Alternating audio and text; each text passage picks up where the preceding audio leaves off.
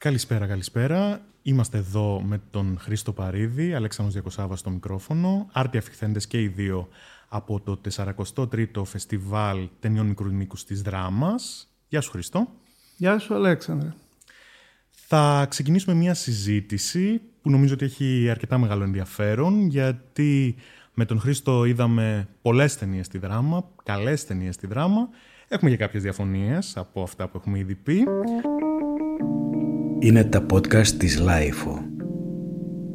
Ε, αλλά νομίζω, Χρήστο, ότι έχει νόημα να κάνουμε ένα πρώτο σχόλιο για ε, ένα νέο κλίμα που εγώ αντιλήφθηκα κατά την παραμονή μου στη δράμα, στο φεστιβάλ. Εγώ νέο κλίμα δεν μπορώ να πω, γιατί δεν έχω ξαναπάει ποτέ. Α, ήταν η πρώτη φορά, δεν είχες πάει ποτέ ξανά; Ποτέ ούτε στην πόλη. Και θα πω κάτι που θα ακουστεί λίγο σαν κολακή, αλλά δεν μπορώ παρά να το πω ότι ε, κατάλαβα γιατί σε αυτή την πόλη άνθησε τόσο πολύ αυτό το φεστιβάλ.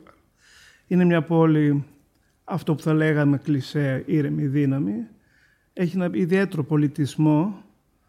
Ε, έχει πάρα πολύ ευγενικούς ανθρώπους. Ε, είναι πάρα πολύ όμορφη με ένα παράξενο τρόπο. Φυσικά είναι μια επαρχιακή πόλη περιορισμένη, αλλά όλη αυτή, το γεγονός ότι έχει ένα πάρα πολύ όμορφο πάρκο με, με ε, νερά. Με... με τα νερά, το οποίο πάρκο σε διακόπτω ήταν και το σημείο συνάντησης φέτος, ε, ε, μια και όλα τα μπαρ έκλειναν νωρίς, οπότε αρκετός κόσμος μαζευόταν και έκανε τις συζητήσεις αυτές τις φεστιβαλικές Σωστά. εκεί. Πάντως θέλω να πω δηλαδή ότι πραγματικά κατανοώ γιατί αυτή η πόλη με, με τις, το μικρό της μέγεθος ε, ε, ε, πρημοδότησε ένα φεστιβάλ μικρών ταινιών. Ε, ταινιών μικρού μήκους εννοώ. Ε, πραγματικά αυτό ήταν κάτι που με κέρδισε. Ασχέτως αν δεν έχει να κάνει με, την, με το φεστιβάλ, με το, τα φιλμ τα ίδια. λοιπόν, τώρα τι καινούριο ξεκίνησε φέτος δεν ξέρω. Θα ε, σου τα πω εγώ που τα ξέρω λοιπόν. Πάντως ήταν... Ε, κοίτα, ε, δεν είδα ε, τρομερά αλλά σίγουρα είχε ένα σοβαρό επίπεδο από κάθε Βρήκα κάπως απογοητευτικό το διεθνές. Δεν με εντυπωσίασαν πολλά πράγματα, ούτε αυτό που βραβεύσανε. αντίθετα, για πρώτη φορά διαπίστωσα πόσο έχει προχωρήσει η ελληνική κινηματογραφία, με την έννοια ότι πια, αν και το έχουμε διαπιστώσει τα τελευταία χρόνια και δεν θα πω κάτι καινούριο, τεχνικά είναι σχεδόν άψογα και αισθητικά, αρκετά συνεπή, και επίσης με μια, τα αντιμετωπίζουν όλοι με τρομερή επαγγελματικότητα. Ε, κάτι που δεν θα έλεγα ότι ήταν δεδομένο στα παλιότερα χρόνια. Ας πούμε, η, παρακολουθώ το φεστιβάλ Θεσσαλονίκης πάρα πάρα πολλά χρόνια. Έχουμε δει επιπόλες δημιουργίες, επιπόλες απόπειρες, Και όσο πάμε πιο πίσω και με πολύ κακή τεχνική, ας πούμε. Ε, εδώ είδα... Ε, βέβαια, ε, επανέρχεται η γνωστή ασθένεια του φεστιβαλικού φιλμ. Δηλαδή υπάρχουν... Πράγμα το οποίο βέβαια συμβαίνει και στη μεγάλου μήκους, συμβαίνει και σε όλα τα φεστιβάλ ναι, ναι, ναι. κινηματογραφικά δηλαδή, στον κόσμο. Έχω, έχω σημειώσει έξι ταινίες, mm-hmm. οι οποίες ενώ είναι καλές ταινίες, δεν θα τις. Ε... αλλά πραγματικά είναι σαν να είναι σε ένα ε, προϊόν ενός εργαστηρίου. Mm-hmm. Πρωτού πάμε σε αυτό, θα μου επιτρέψεις να μιλήσω λίγο για τις αλλαγές που ήταν σημαντικές φέτος. Ναι, ε, για, για μένα ήταν η δεύτερη φορά στη δράμα. Είχα πάει ξανά το 2014 ως ε, δημοσιογράφος για να το καλύψω για τη LIFO. Ωστόσο, φέτος ήταν πολύ ιδιαίτερη χρονιά για μένα, γιατί κλήθηκα να είμαι μέλος ε, της κριτικής επιτροπής που απένει με τα βραβεία στο νεοσύστατο το ε, σπουδαστικό, το Διεθνές Σπουδαστικό Τμήμα, το οποίο ε, για πρώτη φορά φέτος αυτονομήθηκε και έγινε ξεχωριστό τμήμα με δικά του βραβεία. Ε, η χρονιά αυτή για τη δράμα σημαδεύτηκε από τον θάνατο του Αντώνη Παπαδόπουλου, που ήταν καλλιτεχνικός διευθυντής ε, του φεστιβάλ ε, από το 1999, δηλαδή 25 χρόνια. 20 πλάς χρόνια ακριβώς. Ναι. Πέθανε το Μάρτιο. Ε, έκτοτε ανέλαβε ο Γιάννης ο Σακαρίδης, που πραγματικά έδειξε, έδειξε, μπορώ να πω, έδωσε το στίγμα του πολύ έντονα για πρώτη χρονιά. Η αυτονόμηση λοιπόν του σπουδαστικού ήταν ένα, ένα κομμάτι από τις ε, αλλαγές. Μετά...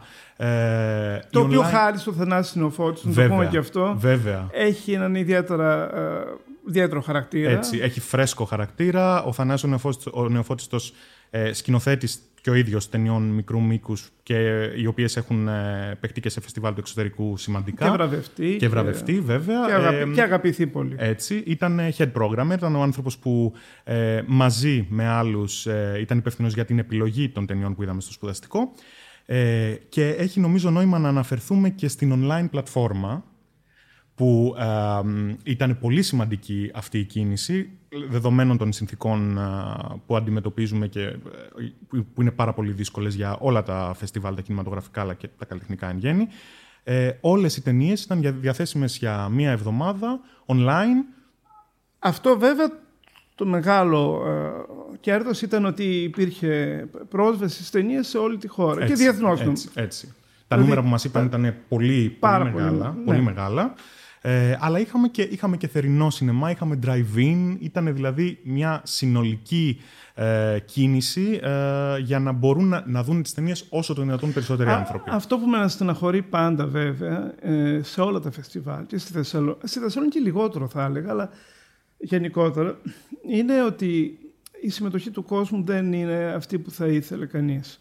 Δηλαδή είναι, ε, είναι, γίνεται μια αποβαση από ξένους, από ειδικούς, από, Καλλιτέχνες. από ανθρώπους, ναι. από ψωνισμένους, από, ε, από ανθρώπους οι οποίοι λοιπόν έχουν ένα πολύ ειδικό ενδιαφέρον. Από φεστιβαλιστές, τέλος ναι. πάντων, ναι.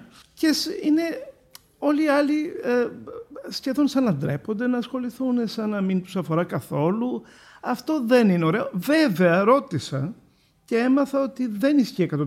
Ότι στα προηγούμενα χρόνια μου είπαν ότι γέμισαν οι αίθουσες. Φέτος, όπως το αναμενόμενο ήταν, είχε περιορισμούς στην προσέλευση. και επίσης μου είπαν ότι γεμίζουν πάντα οι αίθουσες των βραβευ... οι, ε, οι προβολές των βραβευμένων ταινιών την Κυριακή.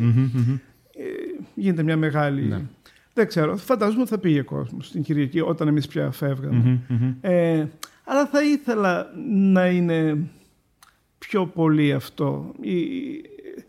Βέβαια οι άνθρωποι ήταν, ξέρεις, μας είχαν καλοδεχτεί κυριολεκτικά. Όπου πήγαινες ήταν όλοι ε, ε, πάρα πολύ καλοπροαίρετοι απέναντί μας. Ναι, νομίζω ότι είναι ένα φεστιβάλ που δίνει ζωή στην, στην πόλη. Ναι, αυτό το αναγνωρίζουν προφανώς. Ναι, ναι. Και να πούμε πριν ξεκινήσουμε για τις ταινίες ότι έχει νόημα να σημειωθεί και αυτό. Πρόεδρος της ε, Επιτροπής του Διεθνούς ήταν ο Παύλ Παυλικόσκι, οπότε είχαμε και διεθνή έγκλη ε, ο ε, στο δεν μπόρεσε, δεν μπόρεσε να, έρθει, βέβαια. ναι, τον περιμέναμε, δεν μπόρεσε να έρθει. Μας έστειλε τις, ε, τους χαιρετισμούς και τις ψήφους του τέλος πάντων. Κοίτα, αυτό σημαίνει ότι το φεστιβάλ έχει μια σοβαρή φήμη διεθνή mm-hmm. και άνθρωποι σαν τον Παυλικόφσκι δέχονται να κάνουν να συνδέσουν το όνομά τους με κριτικές επιτροπές και ό,τι άλλο. Πάμε λοιπόν. Ε, ελληνικό διαγωνιστικό. Είδες πολλές ταινίες, σχεδόν όλες τις είδες. Τις είδες σχεδόν όλες. Ε, έβλεπα τις άλλες. Θα ήθελα. Δεν θέλω. Δεν ξέρω αν πρέπει να κάνω μία. Υπάρχουν δύο-τρει που θα τις αδικήσω ή δεν τις είδα. Θες να μας πεις αρχικά αυτές που σου άρεσαν πολύ; Να το ξεκινήσουμε έτσι, πώς προτιμάς; Α. Κοίτα. Εμένα μου άρεσαν τέσσερις ταινίες. Mm-hmm. Ε, σαφέστατα η ταινία που βραβεύτηκε και σάρωσε, η Μπέλα. Ε, μ' άρεσε πάρα πολύ ένα πολύ ιδιαίτερο ντοκιμαντέρ που βραβεύτηκε, το «Τέο γείτονάς μου». Ε, βρήκα πάρα πολύ ενδιαφέρον το πολύ ε, αλόκοτο φιλμάκι «Πρώτος έρωτας» και μια ταινία που την είδα στο τέλος πια του φεστιβάλ ε, online το νόημα του Αυγούστου. Μάλιστα. Ε, αυτό δεν σημαίνει ότι οι υπόλοιπες ταινίες ε, δεν είναι εξίσου καλέ. Αλλά, αλλά αυτές είναι τρεις-τέσσερις ταινίες οι οποίες θα, ναι. θα τις ξεχώριζα σαν προσωπικές επιλογές γιατί έχουν μια... Ε, κυρίως γιατί με ενδιαφέρον, το ενδιαφέρον μου για αυτές είναι κινηματογραφικό και, λιγο, και λιγότερο θεματικό, να το πω. Ε, όχι. Ψέματα, γιατί ο τέο γείτονας μου είναι ίσως πιο πολύ θεματικό. Τέλος πάντων. Ε, Εννοείς ότι δεν μένεις τόσο πολύ στο σενάριο, αλλά σε μια συνολικότερη αίσθηση; Σε ένα που πρωτοτυπεί, ας το πούμε okay. έτσι. ε, που, και, που, και όπου οι άνθρωποι που τις υπογράψανε ε, ε, δεν κάναν μια συμβατική δουλειά, καλή αλλά συμβατική, μοιάζει να είχαν ένα μεράκι ιδιαίτερο. Έδωσαν το κάτι παραπάνω. Καταλαβαίνω τι λες. Αυτό νομίζω. Ε, Α ξεκινήσουμε με την Μπέλα που την είδα και εγώ και εντάξει, συμφωνώ φυσικά ότι πρόκειται περί μιας εξαιρετικής ταινίας τη Τέλγια Πετράκη. Πήρε το Χρυσό Διόνυσο, πήρε και πολλά ακόμα βραβεία. Και πολλά άλλα βραβεία. Έλενα το Παλίδου, βραβείο γυναικείας ερμηνείας. Πες μου για αυτήν. Αυτή είναι μια ταινία η οποία είναι, καταρχάς είναι πραγματικά μια επαγγελματική ταινία. Η πληρέστατη. Δεν είναι, ούτε, σχεδόν δεν μπορείς να πεις ότι είναι μικρού μήκου δίνει την αίσθηση ε, τουλάχιστον μεσαίου μήκους. Έχει μια διάρκεια, έχει μια πληρότητα. Ε, έμαθα ότι είναι βασισμένος σε πραγματικές επιστολές μιας γυναίκας η οποία δεν είναι πια στη ζωή. Α, δηλαδή η σκηνοθέτης ξέρει τι πηγή, δεν είναι τυχαία, τυχαίο Ε, έχει γίνει μια από τις καλύτερες δουλειές αναπα, αναπαραγωγής μιας εποχής, ανασύστασης μιας εποχής, δηλαδή η λεπτομέρεια που υπήρχε είναι... Μιλάμε για 80's, μιλάμε για, για 80's, 80's στην ναι, ναι. Ελλάδα και στη Σοβιετική Ένωση, σωστά; Ναι, Ελλάδα. Κυρίως Ελλάδα. Κυρίως ναι. Ελλάδα. Ε, βραβείο φωτογραφίας επίσης για αυτό το λόγο ακριβώς. Βραβείο φωτογραφίας, βραβείο ναι. μακιγιάζ, βραβείο σκηνικών και κοστούμιων.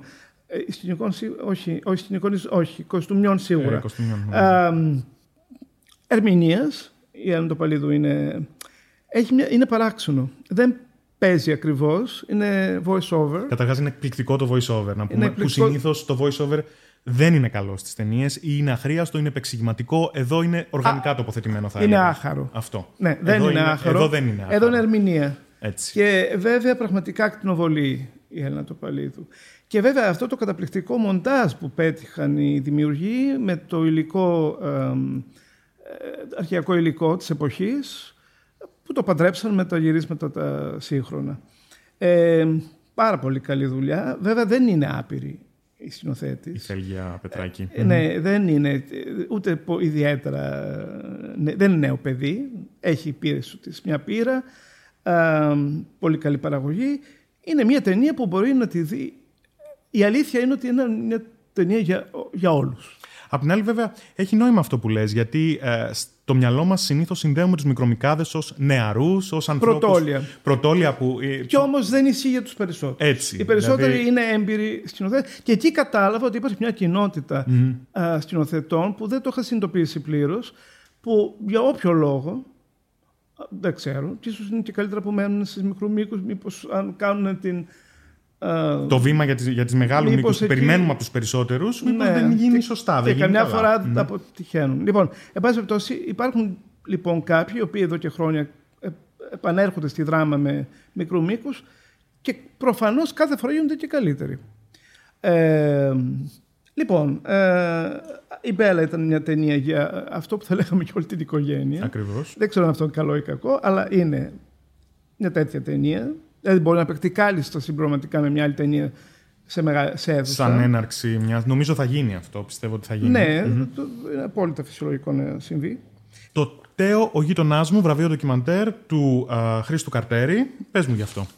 Ε, εσύ το είδες; Το είδα και μου άρεσε πολύ και αυτό. Ναι, είναι καταπληκτικό γιατί ε, παίρνει ένα πραγματικό πρόσωπο που είναι ο γείτονάς του, ο Τεό, μια ιδιαίτερη ε, περσόνα ανθρώπινη που κυκλοφορεί ε, στις παρυφές της πόλης.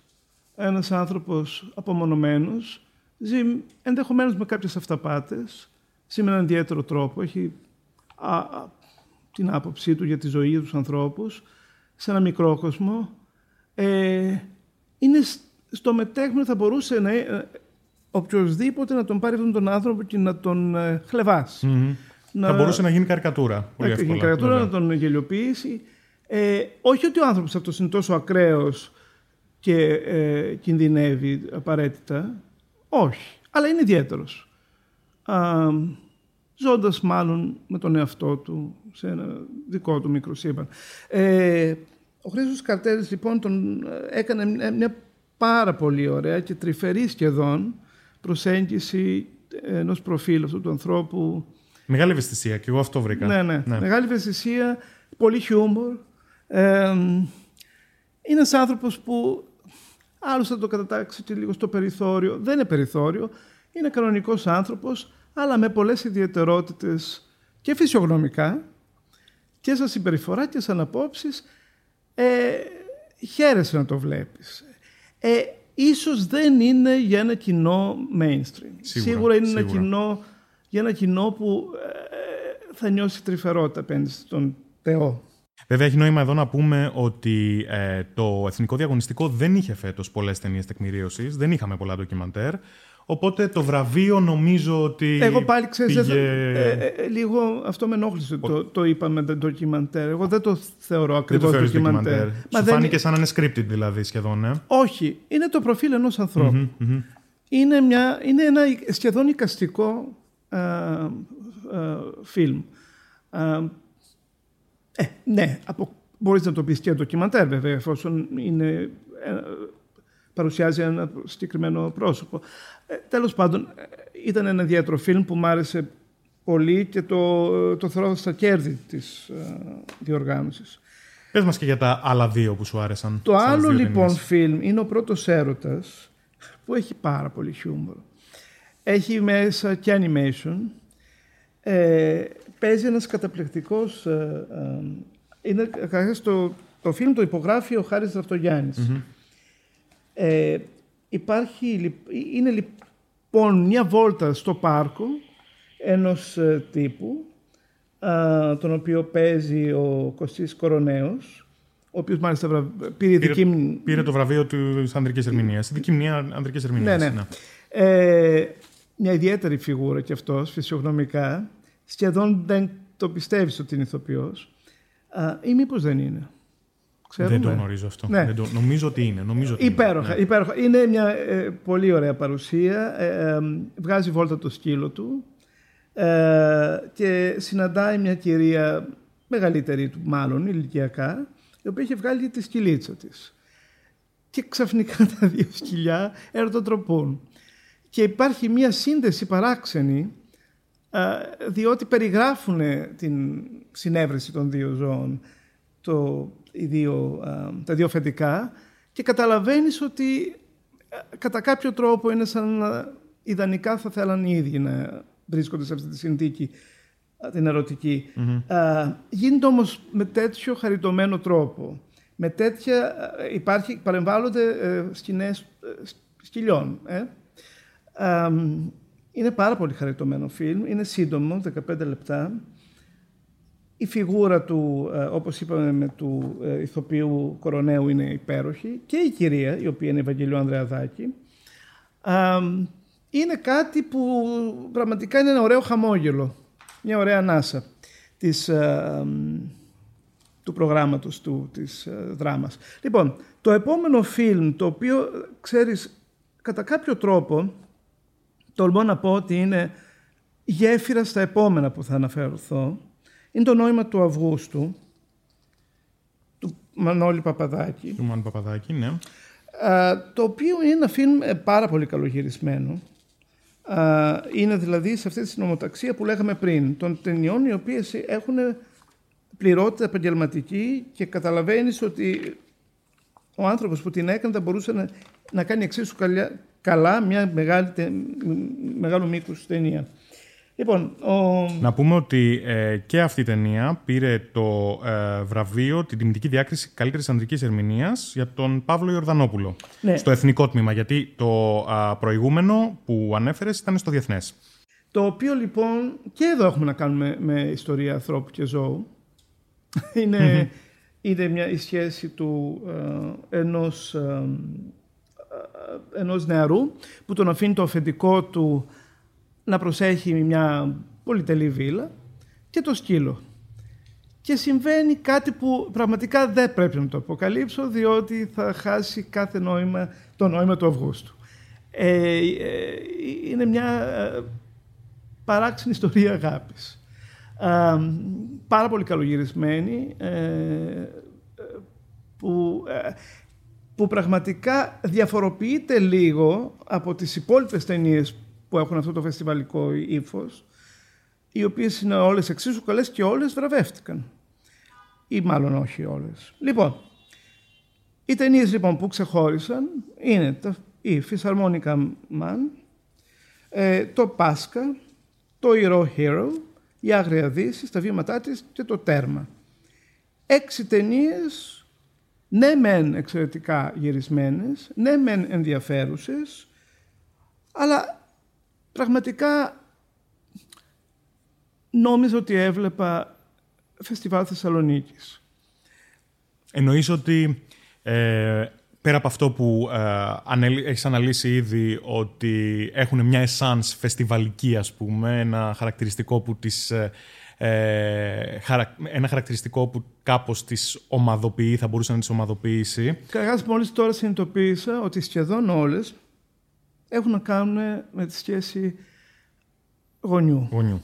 Είναι όλες, ε, κατά κάποιο τρόπο, ε, ταινίες ενηλικίωσης. Mm. Σχέσεις, ε, δηλαδή, προφανώς οι άνθρωποι που τις υπογράφουν θέλουν κάτι να πούνε για τους πατεράδες τους, για τις μανάδες τους. Είναι μια ευαίσθητη θεματική που πουλάει. Νομίζω όμως ότι αυτό το βλέπουμε γενικότερα στο ελληνικό σινεμά τα τελευταία χρόνια. Πάρα πολύ το, το, το θέμα της οικογένειας. Με εξαίρεση το τέρμα, που είναι μια πάρα πολύ καλογυρισμένη ταινία γυρισμένη στη νύχτα που έχει πολύ χιούμορ και μπορούμε να το πούμε, έχει να κάνει με το θάνατο.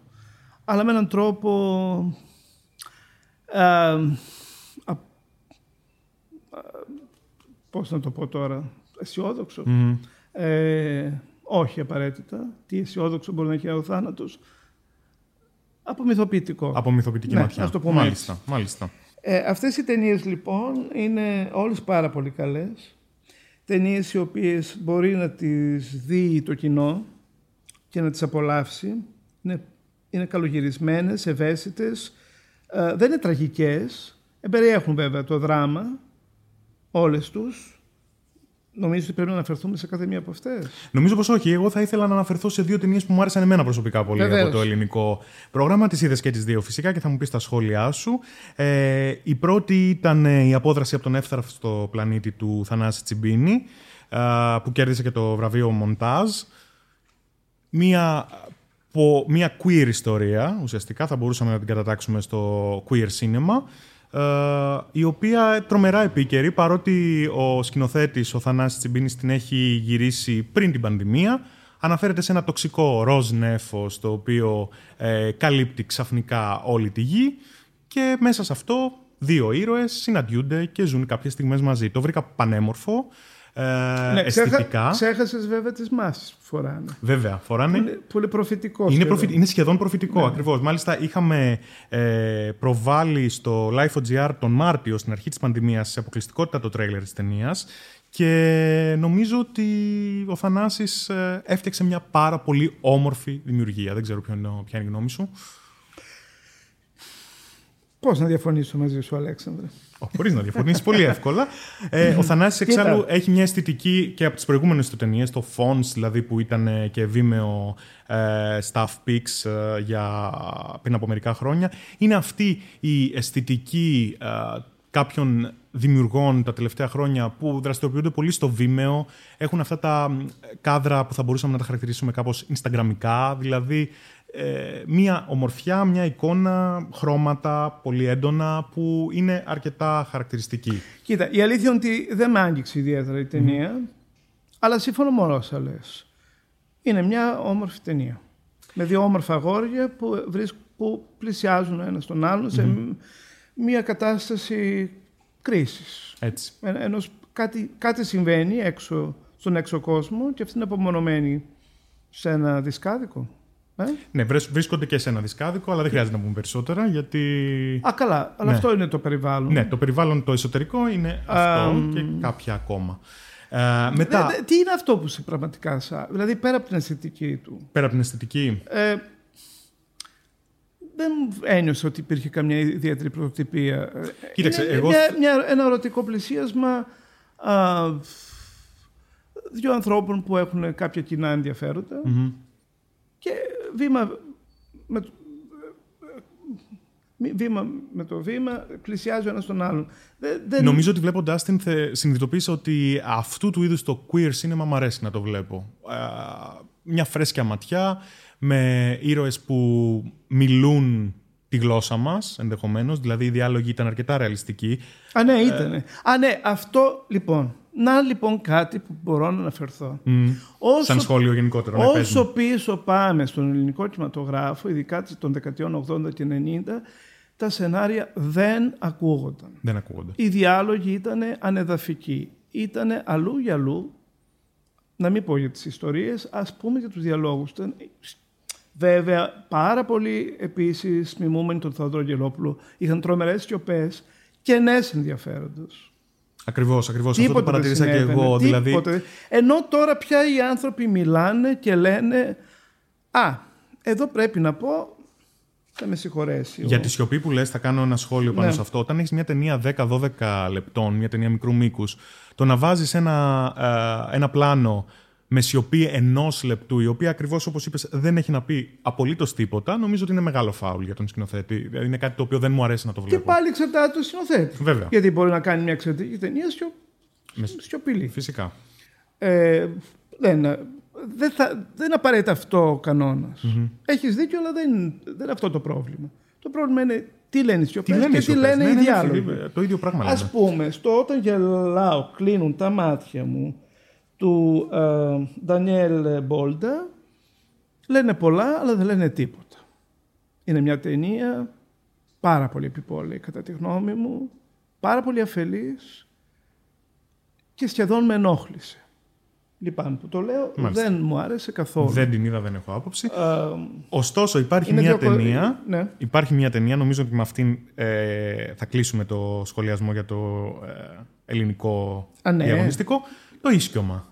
Δεν θες να μιλήσουμε για το Ίσκιωμα, που είναι μια ταινία που δίχασε και ε, για την οποία το έχουμε τελείως διαφορετική άποψη. Το... Εμένα μου άρεσε πάρα πολύ. Μπορώ να σου πω ότι είναι η ταινία ε, από το ελληνικό τμήμα που μου άρεσε περισσότερο από αυτές που είδα, γιατί είδα περίπου το εν τρίτο, ε, του Κώστα Γεραμπίνη. Ε, μια ιστορία folk τρόμου, τη βρήκα πάρα πολύ πρωτότυπη. Το σενάριο του υπογράφει ο ε, Δημοσθένης Παπαμάρκος. Είναι πολύ πιστή στο ιδίωμα το, του συγγραφέα του Γκιάκ είναι αυτό που μας έχει δώσει μέχρι τώρα ο Παπαμάρκος. Ε, Παρεπιπτόντως έμαθα ότι ο...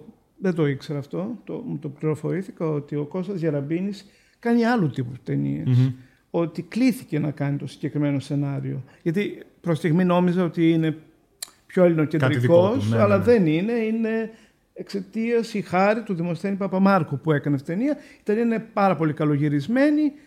Δεν η Μαρία Σκουλάη τη βρήκα υπέροχη. Ναι, όλα Εντάξει, καλά, υπέροχα. Δεν, ένιω, δεν ένιωσα απολύτως τίποτα. Δεν συνδέθηκες με την ταινία. Όχι, ούτε. Δεν κατάλαβα. Όχι. Εμένα μου άρεσε πάρα ναι, πολύ. Ναι, αλλά, αλλά βέβαια δεν μπορώ να αρνηθώ ότι είναι μια πολύ καλοφτιαγμένη ταινία. Αλλά ξέρεις κάτι, πολύ καλοφτιαγμένη ταινία. Θα σου πω πριν πεις γι' αυτό, για ναι. μένα είναι σημαντικό να βλέπουμε περισσότερες ταινίες είδους στην Ελλάδα. Και αυτό είναι μια ταινία, το Ίσκομα ήταν μια ταινία είδους. Είναι μια ταινία τρόμου ουσιαστικά. Ζεν, Έτσι. Ναι. Το genre film αυτό. Ναι, ναι. Κοίτα, πολύ καλή ταινία και καλογυρισμένη με εξαιρετική φωτογραφία που βραβεύτηκε είναι και το Mare Nostrum του Δημήτρη Αναγνώστου. Αλλά με πήγε πίσω στις φλιαρίες των 80s και των 90s. Μάλιστα. Μια ταινία υποτίθεται αναζήτησης ταυτότητας και μάλιστα αναζήτησης ταυτότητας μιας χώρας, ενός έθνους, μιας κοινωνίας. Φιλόδοξο ακούγεται, ναι, δεν την είδα. Ναι, είναι φιλόδοξο. Είναι όμορφο, έχει ωραίες εικόνες, αλλά πολλές σιωπές επίσης, αλλά σιωπές αμφίβολης σημασίας. Μάλιστα. Α, τέλος πάντων, σίγουρα ο Δημήτρης Αναγνώστου είναι ικανός. Ελπίζω τα επόμενα σενάρια του να είναι πιο α, ενδιαφέροντα από εκεί και πέρα, δεν ξέρω, θέλεις να μιλήσουμε για το Μαντόνα F64? Ναι, θα ήθελα να μιλήσουμε για το βραβείο... Ήταν, πήρε το βραβείο του ε, Drama Queer, είναι νεοσύστατο βραβείο επίσης, ε, πρώτη χρονιά που ε, απονέμεται. Είναι για το μόνο λόγο που του τη συγχωρώ. Δεν σου άρεσε. Όχι, θα σου πω ότι είναι μια ταινία. Να πούμε ότι μια ταινία για την τρανς ταυτότητα αρχικά, ε, με την Κωνσταντίνα Λία που είναι μια τρανς γυναίκα στον πρωταγωνιστικό ρόλο. Επίσης παίζει και η Πινελόπη Τσιλίκα. Και η Ευθύνα Παπά. Σωστά. Ε, κοίτα, ε, είναι μια ταινία σαφέστατα πρωτόλιο. Είναι μια ταινία του Κωστάβρου Μαρκουλάκη. Σταύρος Μαρκουλάκης. Ο οποίος είναι ένα πάρα πολύ νέο παιδί. Ζει στο Βερολίνο, αν κατάλαβα καλά. Άρα είναι επηρεασμένος πολύ από α, τα ρεύματα της εποχής, τα διεθνή, σε ό,τι έχει να κάνει με gender. Α, απλώς είναι μια ταινία με αρκετά κλισέ θα έλεγα. Ε, καταλαβαίνεις, προσωπικά κατάλαβα από την πρώτη στιγμή ότι έχουμε να κάνουμε με μια γυναίκα τρανς, γιατί πολλοί δεν το κατάλαβαν. Αμ, έχει πολλά κλισέ, πολλά, ανα- είναι αναμενόμενη. Από την Νομίζω πρώτη ότι στιγμή ήταν, μέχρι το τέλος. ναι, ήταν αναμενόμενη αρκετά και, Ναι. και η διαλογική σκηνή, η Αλλά- συνουσιακή σκηνή ανάμεσα στις δύο πρωταγωνίστριες. Ε, ε, ενδεχομένως ακόμα και η τελική εικόνα, που ας μην, την, ας μην πούμε περισσότερα για αυτήν, Ναι. ε, και για μένα ήταν αρκετά αναμενόμενη. Πάντως για ένα μπορώ να παιδί πω. που έχει γεννηθεί το 1994, κατανοώ ότι είναι μια ταινία που τον ε, αφορά, Μμμ. Που ήθελε να την κάνει ε, για να πει κάτι ιδιαίτερο, να, να- να συμβάλλει και αυτός στην ορατότητα των τρανς και στο, στη queer κουλτούρα της εποχής μας. Αυ- σου λέω, είναι ο μόνος λόγος που τους, τους συγχωρώ την κινηματογραφική του ένδια. Μμμ. Ε, συμφωνώ, συμφωνώ σε μεγάλο βαθμό. Νομίζω ότι ε, όπως και να έχει είναι σημαντικό να γίνονται τέτοιες ταινίες και στην Ελλάδα. Είναι σημαντικό που θεσμοθετήθηκε ε, βραβείο Drama Queer στο, στο πλαίσιο όπως ακριβώς γίνεται και σε όλα τα μεγάλα φεστιβάλ του κόσμου για ταινίες που αφορούν ε, queer θεματικές. Θες να πούμε κάτι άλλο για το ελληνικό ή να περάσουμε στο σπουδαστικό που έχω να Το, πω μόνο, περισσότερα; το τελευταίο που έχω να Οκ. πω, ε, επειδή πήρε το μεγάλο βραβείο του κοινού και επειδή είναι μια ταινία που πραγματικά ε, αντανακλά την εποχή μας, είναι το Antivirus. Μια ταινία που γυρίστηκε με κινητό τηλέφωνο μέσα σε ένα σπίτι.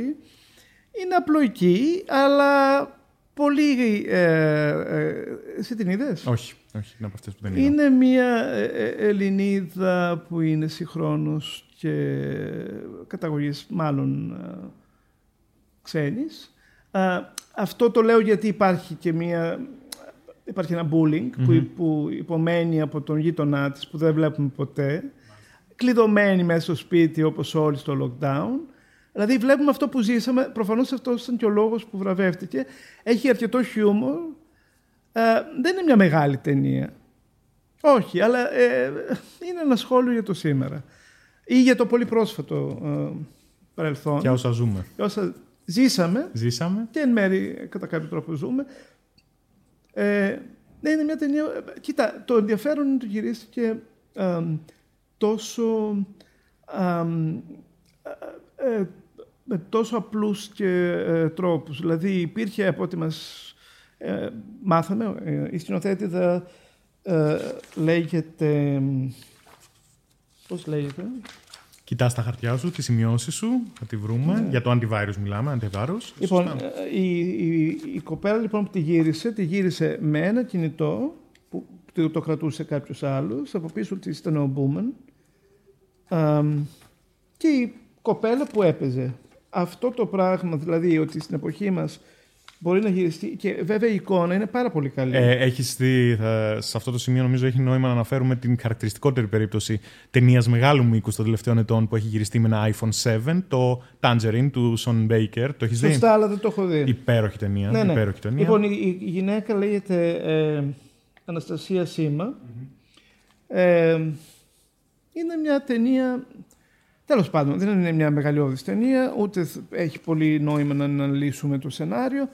Α, είναι ευχάριστο να τη δει κανείς. Ένα πείραμα το οποίο έχει ενδιαφέρον. Ε, και είναι πολύ καλή η κοπέλα που παίζει. Ε, να ξεκινήσω να σου λέω κάποια πράγματα για το Ναι, σπουδαστικό. πες μου λοιπόν για το σπουδαστικό. Εσύ είσαι ενθουσιασμένος με τη βραβευμένη ταινία. Είμαι ενθουσιασμένος αρχικά με τις τρεις ταινίες που βραβεύσαμε, γιατί α, έχει πάρα πολύ νόημα να, να σημειωθεί ότι με τα παιδιά που ήμασταν, ε, που, που ήμασταν στην Κριτική Επιτροπή μαζί, με την α, Άλκη Πολίτη, που είναι σκηνοθέτηδα σεναριογράφος, και με το σκηνοθετικό δίδυμο της ε, Λίδας Βαρτζιώτη και του Δημήτρη Τσακαλέα, είχαμε πλήρη ομοφωνία. Πράγμα που πραγματικά δεν το περίμενα ανεβαίνοντας στη δράμα. Έλεγα ότι σκεφτόμουν πρώτη φορά. Αυτό είναι καλό ή κακό; Ε, είναι καλό. Είναι καλό όταν, όταν καλείσαι να καταλήξεις ε, στην απόφαση των βραβεύσεων. Ναι. Γιατί ε, εγώ σκεφτόμουν ότι θα είμαι με τρεις ανθρώπους που δεν γνωρίζω, ότι θα έχουμε πολύ διαφορετικά γούστα, ότι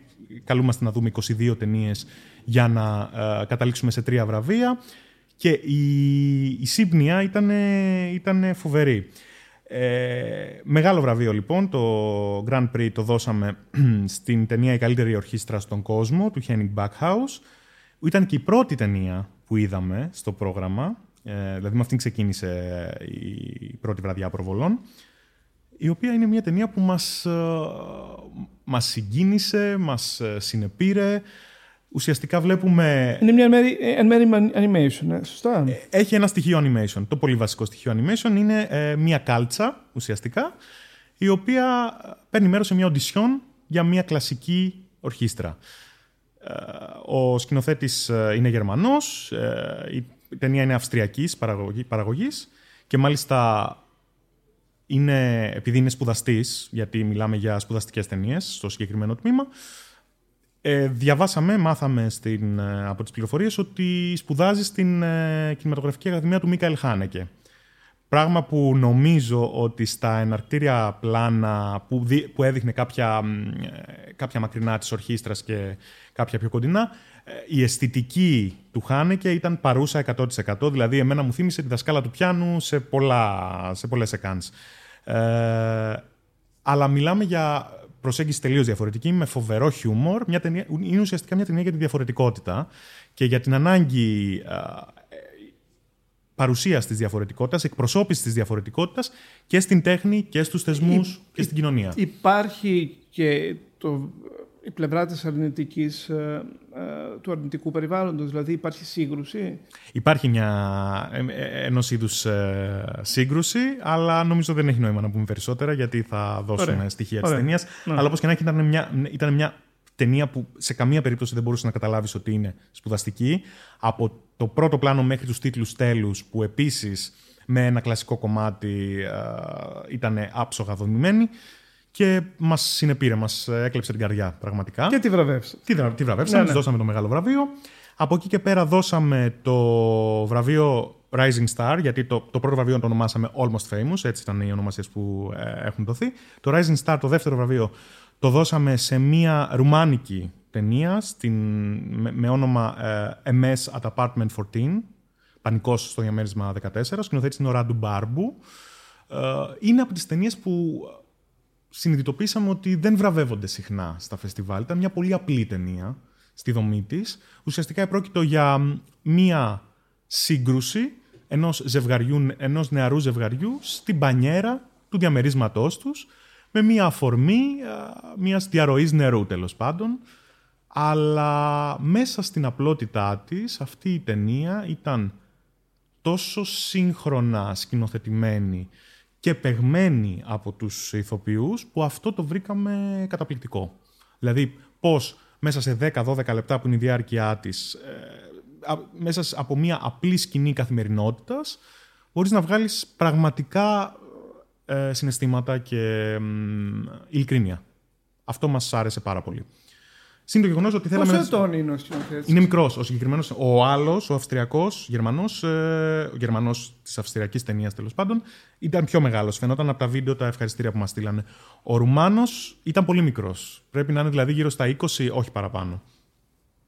Ναι, πρέπει να πω εδώ ότι το ρουμανικό ε, σινεμά έχει πολύ μεγάλα ταλέντα. Βέβαια. Βέβαια. Αρχίζει γενομένη από τον Κριστιαν Μουντζίου, νομίζω, ε, που έχει πάρει και το Είναι ο πιο διάσημος, αλλά έχει ναι. πάρα πολλούς. Έχει πολλούς δεν μπορώ να σου πω ονόματα, αλλά ναι, έχουν βγει συνταγματικές Κορνέλιο Πορμπέιου, είναι, είναι, είναι, ναι, πολύ, ναι. είναι πολύ, ναι. ναι. Και ειδική μνήα, το τρίτο βραβείο ουσιαστικά τη τάξη, δώσαμε στην ταινία uh, 2247 Line 34 του Μίκαελ Κάρερ uh, από την Ελβετία. Αυτό λοιπόν, το είδες αυτό; Ήταν αυτό μέσα που διαδραματιζόταν μέσα σε ένα λεωφορείο. Τι δεν εννοείς του νεοφώτης του, τη ταινία, βέβαια; Όχι, όχι, όχι. όχι, όχι γιατί προβλήθηκε και η. Ε, μάλλον δεν το είδα. Ναι, να πούμε. σπουδαστικές δεν είδα και Δεν είδε δεν είδες σπουδαστικές. Τη μοναδική που είδα είναι σε αυτή. Τα ελληνικά, θα τα πούμε μετά. Ναι, ναι, θα τα πούμε μετά. ε, θα κλείσουμε με αυτό. Ε, να πούμε βέβαια, ναι, μια και το ανέφερες, ότι η ειδική προβολή ήταν της ταινίας Root 3 του Θανάση Νεοφώτης του, που α, έκανε πρεμιέρα πέρσι στο Τορόντο. Εξαιρετική.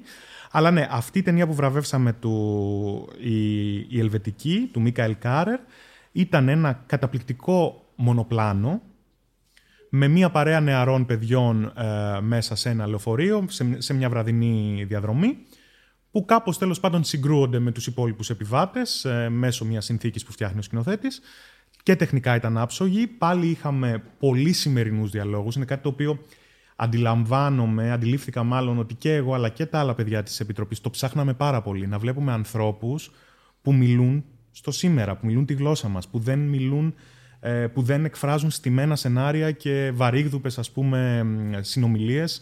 Είναι κάτι το οποίο το, Ναι, σωστά. το Ναι. ψάχναμε. Ε, οπότε ναι, αυτές τις τρεις ταινίες τις ξεχωρίσαμε. Μία άλλη ταινία η οποία εμένα προσωπικά μου άρεσε πολύ αλλά δεν άρεσε σε κανέναν από τους υπόλοιπους ήταν το Austral Fever του Thomas Woodruff από την Χιλή. Αυτό είχε ε, μία συνθήκη που θα μπορούσαμε να τη χαρακτηρίσουμε ως ε, body horror, δηλαδή κάπως μου έφερε στο μυαλό παλιότερες ταινίες του Cronenberg. Υπήρχε μία, μία πληγή σε ένα αγόρι ε, και κάπως ε, προέκυψε ε, το αρκετά αμφιλεγόμενο κομμάτι μιας ε, σεξουαλικής ικανοποίησης, τέλος πάντων.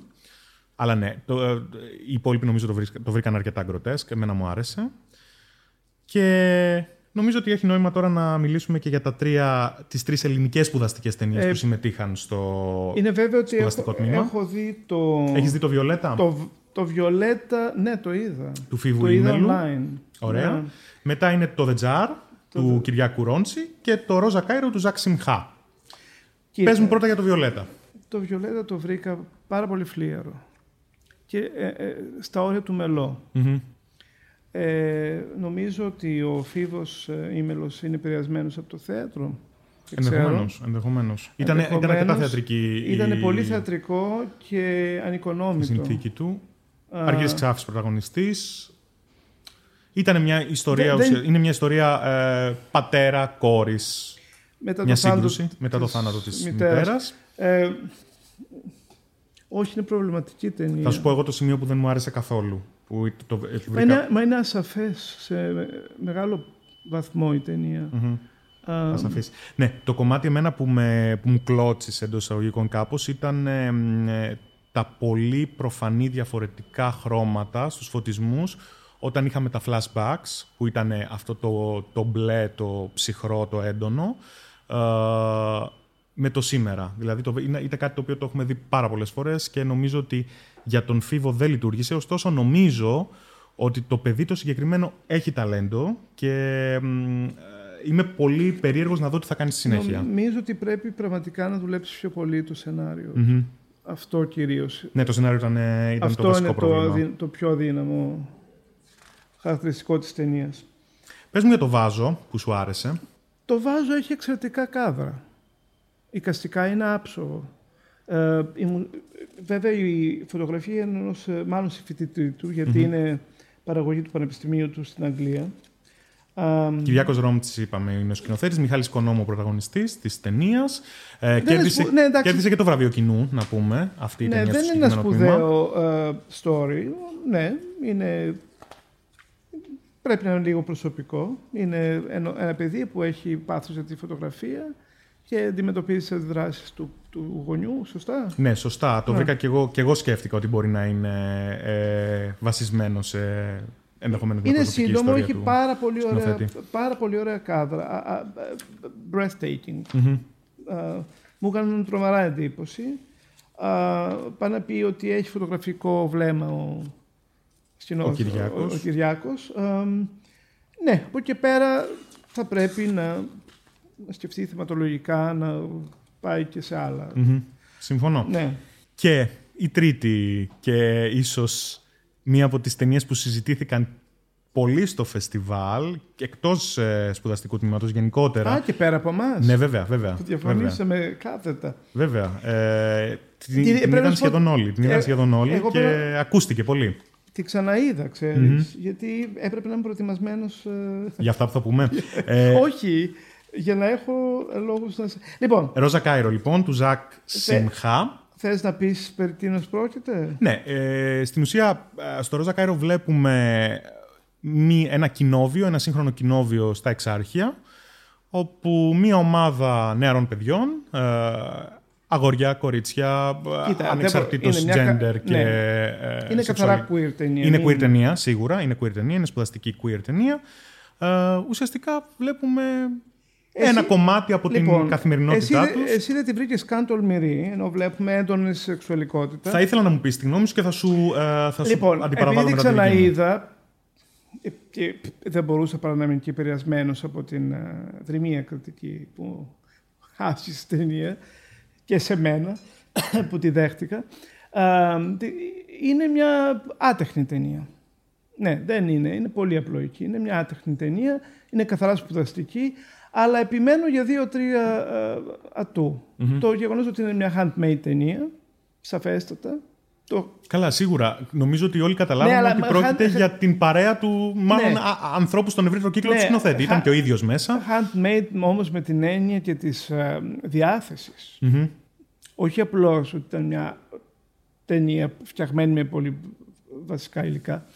Ε, όσο κι αν μου εξήγησες ότι υπάρχει μια μεγάλη εξοικείωση της σημερινής γενιάς με το γυμνό και με το σεξ ναι, να πούμε σε αυτό το σημείο και για, για, για τους ε, ακροατές ότι η ταινία έχει σχεδόν σκηνές ε, πραγματικού, πραγματικής επαφής, έτσι. Ναι, ναι, ναι. Πραγματικής κάτι το οποίο με, αναπόφευκτα σου φέρνει στο μυαλό το Kids του Clark. Βέβαια, βέβαια. Ήταν κάτι που σκεφτήκαμε όλοι, νομίζω, ναι, ναι. το Kids του Larry Clark. Μα, μου το ομολόγησε mm-hmm. και ο ίδιος, ο σκηνοθέτης.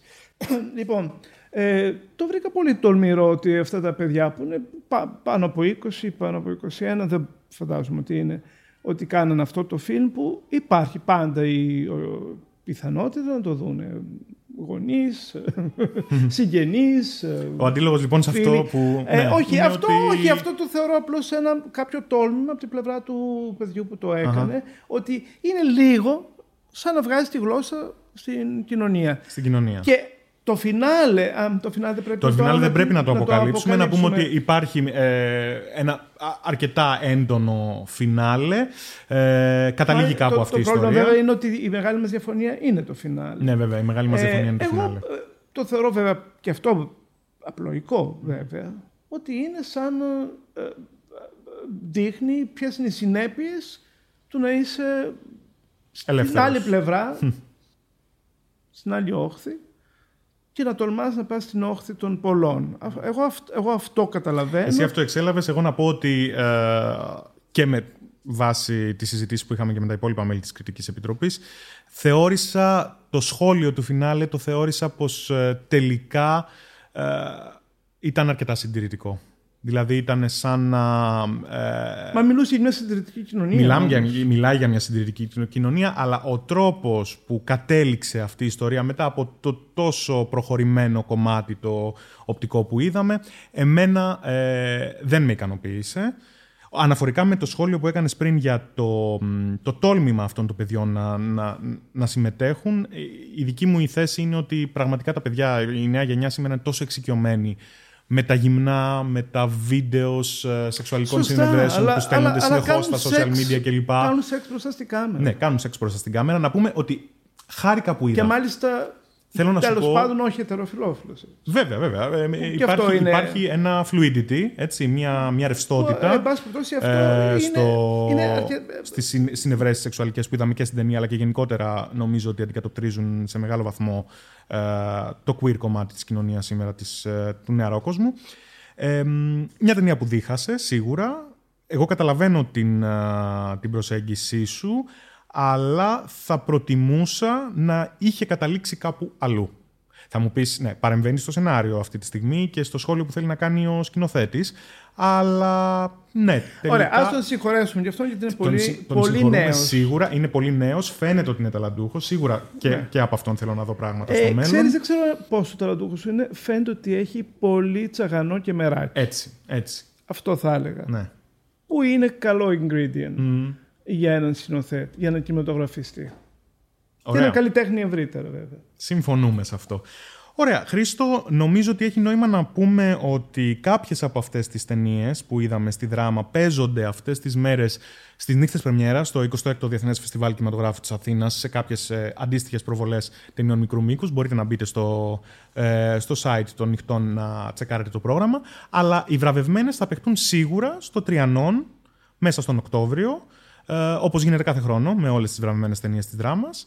Οπότε νομίζω ότι οι ακροατές του Live.gr ε, θα πρέπει να πάνε να τις δούνε γιατί είχαμε πολύ ενδιαφέρον υλικό φέτος. Σωστά; Ναι, να πάνε να τις δούνε όσο περισσότεροι. Κυρίως η κινηματογραφό, η συνεφίλ και όποιος άλλος ενδιαφέρεται για τη νέα πνοή του ελληνικού κινηματογράφου. Ναι.